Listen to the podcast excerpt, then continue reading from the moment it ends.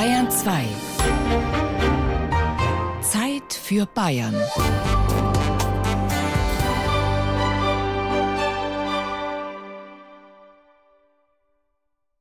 Alte Sprachvexiere, bayerische Scherzrätsel spielen mit dem Vokalreichtum einer südlichen Sprache, die demjenigen, der glaubt, ebenfalls Deutsch zu verstehen, gänzlich unverständlich bleiben muss. Hans-Jürgen Buchner alias Heindling macht solche Sprachrätsel gern zu Musiktexten. Hey Mo,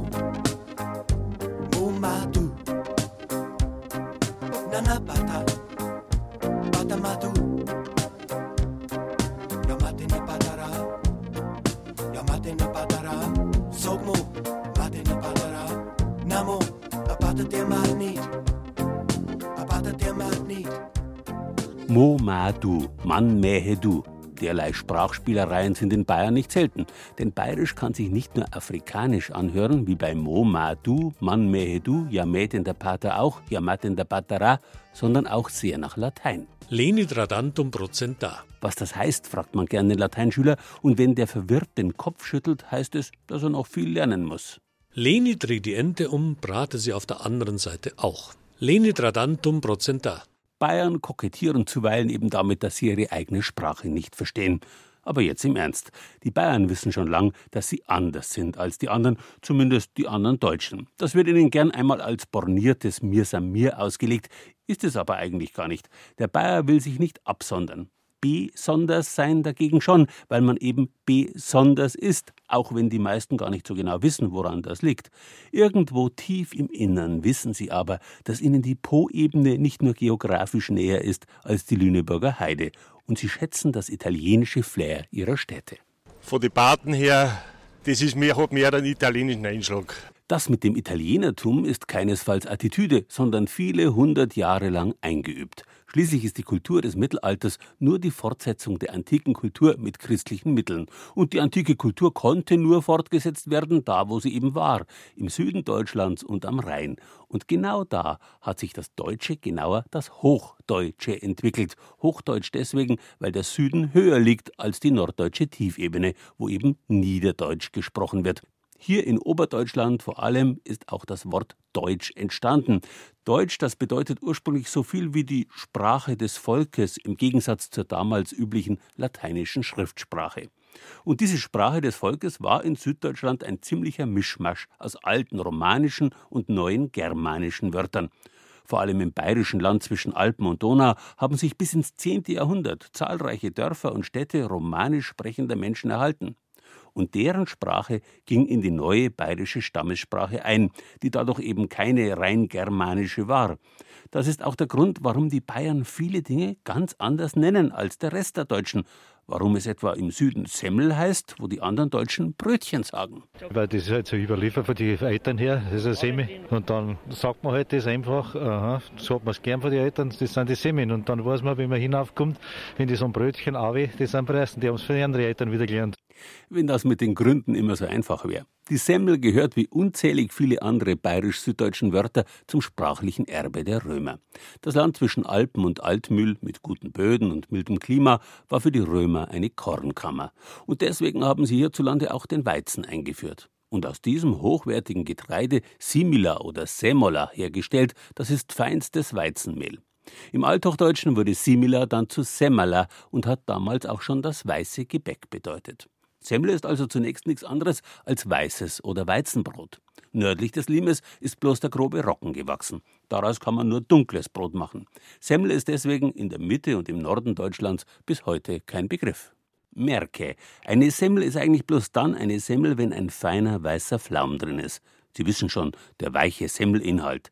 Auch den haben die Römer schon gekannt und eben Mollis, das Weiche, zu bayerisch Moin genannt. Eine solche Moin hat das Brot nicht. Andererseits gilt aber auch, nicht alles, was keine Semmel sein kann, ist automatisch ein Brötchen. In der Grundschule haben wir gelernt, Chen und Lein machen alle Dinge klein. Im bayerischen, im ganzen süddeutschen Raum aber gilt das nicht. Folgerichtig heißt im bayerischen wie überall im süddeutschen ein Mädchen Madel, also Mädlein, ein Täubchen Dauberl, also Täublein, ein Häuschen Heisel, also Häuslein und so weiter. Schon allein aus diesem Grund also kann und darf es im Süden kein Brötchen geben. Unzählige Wendungen und Wörter, besonders im Bayerischen, sind eindeutig romanischen Ursprungs. So hat beispielsweise fast alles, was mit Land- oder Almwirtschaft zusammenhängt, lateinische Wurzeln. Alma, die Almwiese, Caseus, der Kas, Butyrum, der Butter. Die Butter. Die Butter. Heißt ja auch die Kuh. Also es ist die Butter. Die Butter. Man sagt der Butter, aber die Butter heißt Nein, nur der Butter. Hm, das Butter, oder? Jetzt habe ich was richtig. Der, die, das. Das die der Teufel halt. Ein Schmarren. Lateinisch Butyrum kommt aus dem griechischen Butyron. Beide sind sächlichen Geschlechts Neutra. Und in allen romanischen Ländern wurden Neutra in männliches Geschlecht in Maskulina umgewandelt. Deswegen heißt es in Bayern der Butter, in Italien il burro, in Frankreich ebenso le beurre. Alles männlich, Maskulinum, der Butter und nicht wie die mit Verlaub ignoranten Nicht-Bayern und der ebenso ignorante Duden ständig behaupten Femininum, die Butter. Übrigens, auch in Österreich und Südtirol wird bayerisch gesprochen. Bayern und Österreich waren 600 Jahre lang bis ins hohe Mittelalter ein Regnum Bavaricum, ein bayerisches Reich, das Kaiser Barbarossa im Jahr 1156 unter zwei verschiedenen Fürstenhäusern aufgeteilt hat, um unangefochten herrschen zu können natürlich. Bis ins 19. Jahrhundert haben dann Wittelsbacher hier und Habsburger dort zäh um die Vorherrschaft über das ganze Land miteinander gekämpft. Mit dem Erfolg, dass sich ein lachender Dritter gefreut hat. Preußen. Das Erbe der alten staatlichen Selbstständigkeit hat Österreich, das bayerische Ostreich, angetreten.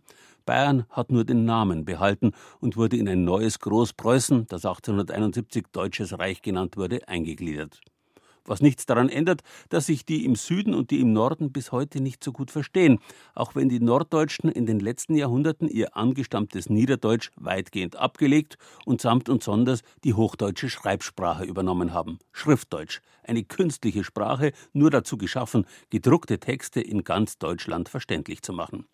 Diese künstliche Sprache wird im Norden, versetzt mit zahlreichen niederdeutschen Wörtern, als Hochdeutsch propagiert wobei das schöne, weiche und vokalreiche Hochdeutsch ziemlich verunstaltet wird, unter anderem mit heftigen, harten Konsonanten. Nehmen wir zum Beispiel das hochdeutsche Gucken, aus dem im norddeutschen Mund Gucken geworden ist. Ein ungeheuer zackiges Wort, das das alte Gucken völlig verdrängt. Was wiederum dazu führt, dass eingefleischte Bayern mittlerweile auch das weiche Gucken für unbayerisch halten und nicht mehr verwenden. Wer, wer guckt denn in Bayern schon? Wir sagen schauen, Schauen? weil wir in Bayern sind. In Bayern sagt man schauen. Da hat er recht. Gebräuchlich ist das Wort nur noch in Zusammensetzungen wie Operngucker zum Beispiel oder Haferlgucker. Der Haferlgucker, der Ferngucker? Ja, ja, so kann man das sagen, ja. Aber wenn ich was anschauen mag, dann gucke ich es nicht an. Ja, und das hat, wie gesagt, seinen Grund darin, dass die Nordlichter den Bayern das Wort verleidet haben. Gucken im Sinne von schauen. Das sagen wir nicht, weil das, äh, ja, das, das ist zu, zu nördlich. Dabei ist das Wort so schön. Alles fängt nämlich mit dem Kuckuck an. Das lateinische Cucullus hat Kuckuck bedeutet, aber auch Hülle, Versteck.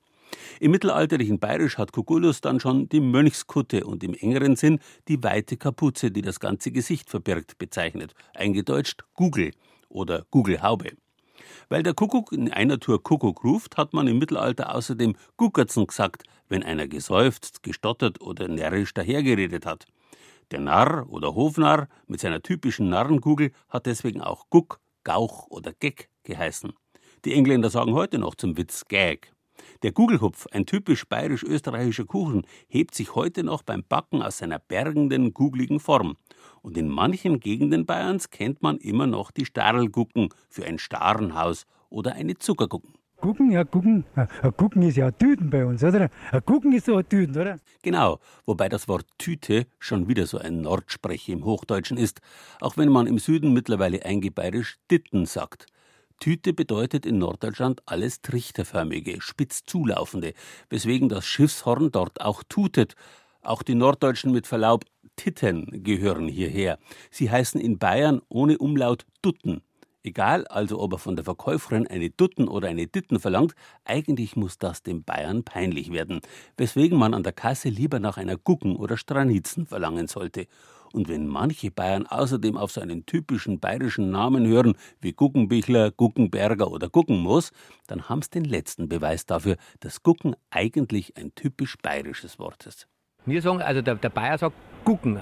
Mit G und nicht mit K. Gucken, das ist dann preisig. Guck mal, guck mal. Eigentlich hätte also der Monaco-Franzi immer sagen müssen, Spotzel, Guck wie ich guck. Ja, das hört, das hört sich ja blöd an, oder? Schau wie ich schau, das kennt doch jeder, oder? Richtig. Wie gesagt, die Norddeutschen sind schuld. Die haben den Bayern das Gucken verleidet. Und wir werden so schnell nicht wieder einführen, oder? Ja, ich darf auch sagen. Schauen wir mal. Hm, du schaust aber gut aus heute, Ja, Gewick da? Ich? Jawohl. Wieso? Aha. Mhm. Ja, geh weiter. Du, du, warte mal. Hm, du schaust aber gut aus heute, hä? Ja, Gewick da? Ich? Aha. Was? Mhm. Ja, geh weiter. Schaust aber gut aus heute? Ja, da? Ich? Dieses Schauen wir mal, zugegeben, hat ein bayerischer Kaiser mittlerweile auch im Norden populär gemacht. Wie überhaupt einige wenige Bavarismen als Exoten nördlich des Weißwurst-Äquators heimisch werden.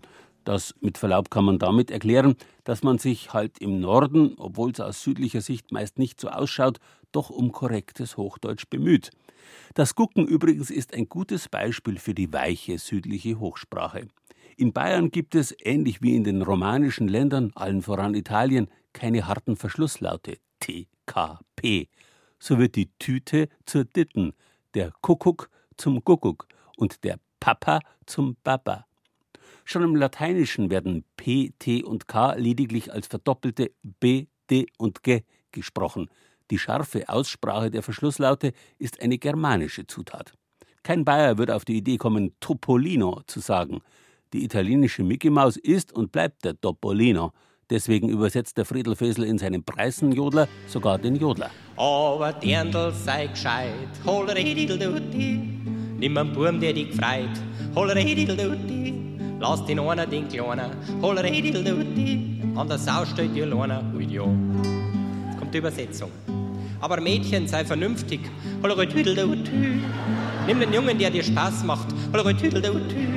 Lass doch den einen, den kleinen, holleredilduti, an dem Schweinezimmertürchen leinen, hui jo.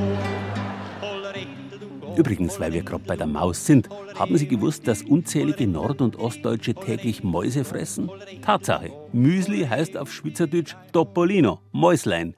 Wenn Sie statt einer Maus lieber Haferbrei mit allerlei Zutaten haben wollen, sollten Sie ausschließlich ein Mürsli zu sich nehmen. Das E im Mürsli ist nämlich mitnichten ein norddeutsches Dehnungs-E, das nicht gesprochen wird wie in der Stadt Soest, sondern ein E, das den süddeutschen Diphthong Ür anzeigt. Man hat die Bayern einmal die Fußkranken der Völkerwanderung genannt. Da ist schon was dran. Die Bajuwaren, das war eine bunte Mischung aus einheimischen Keltoromanen und zugewanderten Germanen, Alemannen, Franken, Goten. Diese quasi angeborene Toleranz gegenüber dem Fremden, dem Zurgrößten, besitzen die Bayern heute noch. Wer hier eine Heimat finden wollte, konnte sie schon immer finden, vorausgesetzt, er bekennt sich voll und ganz zu seiner neuen Heimat und hilft mit, sie gegen Angriffe von außen zu verteidigen. Und als den schrecklichsten aller solchen möglichen Angriffe verstehen die Bayern immer noch einen Angriff auf die Eigenständigkeit ihres Landes, ihrer Kultur und damit ihrer Sprache. Wir sind mir und schreiben uns uns, heißt ein berühmtes bayerisches Diktum. Bayer kann halt nur werden, wer Bayer sein will und wer den Unterschied kennt zwischen daheim und zu Hause. Daheim ist daheim, hätte ich gesagt. Äh, zu Hause ist eigentlich, wo man sich halt zu Hause fühlt. Und daheim, wenn ich sage, ich fahre heim, dann äh, fahre ich halt heim. Verstehen Sie es? Na, wenn ich ehrlich bin, habe ich das jetzt nicht verstanden. Kann man das nicht anders erklären? Daheim ist daheim. Und zu Hause ist da, wo man herkommt. Ja, vielleicht bei Erna in Sachsen. Hätten Sie lieber den gefragt, diese Bayer. Gut, also? Daheim und zu Hause. Das eine ist in Bayern und das andere ist bei den Preisen. Darf ich schon sagen. Und ob einer heimlich oder häuslich ist, das ist ein Unterschied. Ein unheimlicher Unterschied. Ja, unheimlich ist, wenn es mir daheim graust, weil ich überall Spinnerwim habe. Aber dann, dann, hab ich, dann bin ich ein Sauber. Wir stellen fest. Ich sage normal, ich gehe heim und nicht nach Hause. Vorausgesetzt, ich bin ein Bayer. Denn unser einem gilt das Heim als was anderes, als wie ein Haus. Heim ist mehr, wo man innen lebt, also das ist mehr das Daheim und das Haus ist es drumherum. Also ein Haus ist mehr das Gebäude dann und das Heim ist mehr das Innere dann, also das Leben, wo sich abspielt. Wobei das Werbewort vom Eigenheim besonders tückisch ist, weil das Eigenheim macht das Heim schmackhaft. Das aber kann man sich nicht kaufen, nur das Haus. Das Heim muss man schon haben. Eigentlich müsste das Eigenheim also Eigenhaus heißen, aber das bloß nebenbei. Interessant beim Daheim ist das Da am Anfang, weil das mit dem normalen Da nichts zu tun hat. Das heißt nämlich ursprünglich Dar, wie in dar bringen. Wenn ich etwas dar bringe, dann bringe ich dieses etwas wohin, an einen Ort. Und so ist Darheim der Ort, wo ich hingehöre, wo ich hineingehöre. Das ist nicht unbedingt da, wo ich gerade hause. Mit dem Zuhause oder dem Nachhause gehen, überhaupt mit dem ganzen Hausen der Norddeutschen, kann ein Bayer vielleicht deswegen wenig anfangen. Dem Bayern reicht's halt nicht, bloß ein bisschen zum Haus hinzuzugehen. Wir möchten schon hinein. Mit der Schule ist es das Gleiche. Es langt halt nicht, bloß zur Schule zu gehen. Man muss schon in die Schule gehen. Und was mitnehmen. Sonst hilft's nicht. Genau. Ja, die sagen auf die Arbeit. Das ist der gleiche Mann. Ich gehe auf die Arbeit. Ich gehe auf Arbeit, das macht bloß einen Preis. Ne? Wobei es ist meistens so, dass alle möglichen Deutschen in der Heimat der Bayern gern auf Arbeit gehen und sich dort auch ein Zuhause schaffen, was vielleicht erklärt, warum den Bayern ihre Heimat manchmal ein bisschen unheimlich ist. Wo sie diese kriminellen Doppelhäuser bauen, wo im Wirtshaus nichts mehr los ist, weil alle Fernseh schauen, wo die Kirche am Sonntag klar ist, alle liegen im Bett, wo selbst der Bauernbuffet über Aktienkurse redet. Ein Metzger gibt schon lang nimmer, wo es rennt den Supermarkt, wo hinter jeder Hütte ein Geländewagen parkt, wo fast kein Mensch mehr Bohre schreit, aber alle losen dann. Alter, du erzähl mir nix, daheim ist nicht daheim.